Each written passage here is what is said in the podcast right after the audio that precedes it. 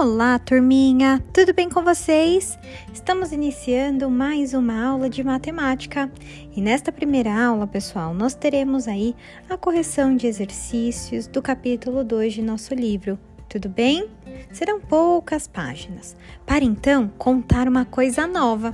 Vamos aprender a olhar e contar o tempo? Vamos juntos?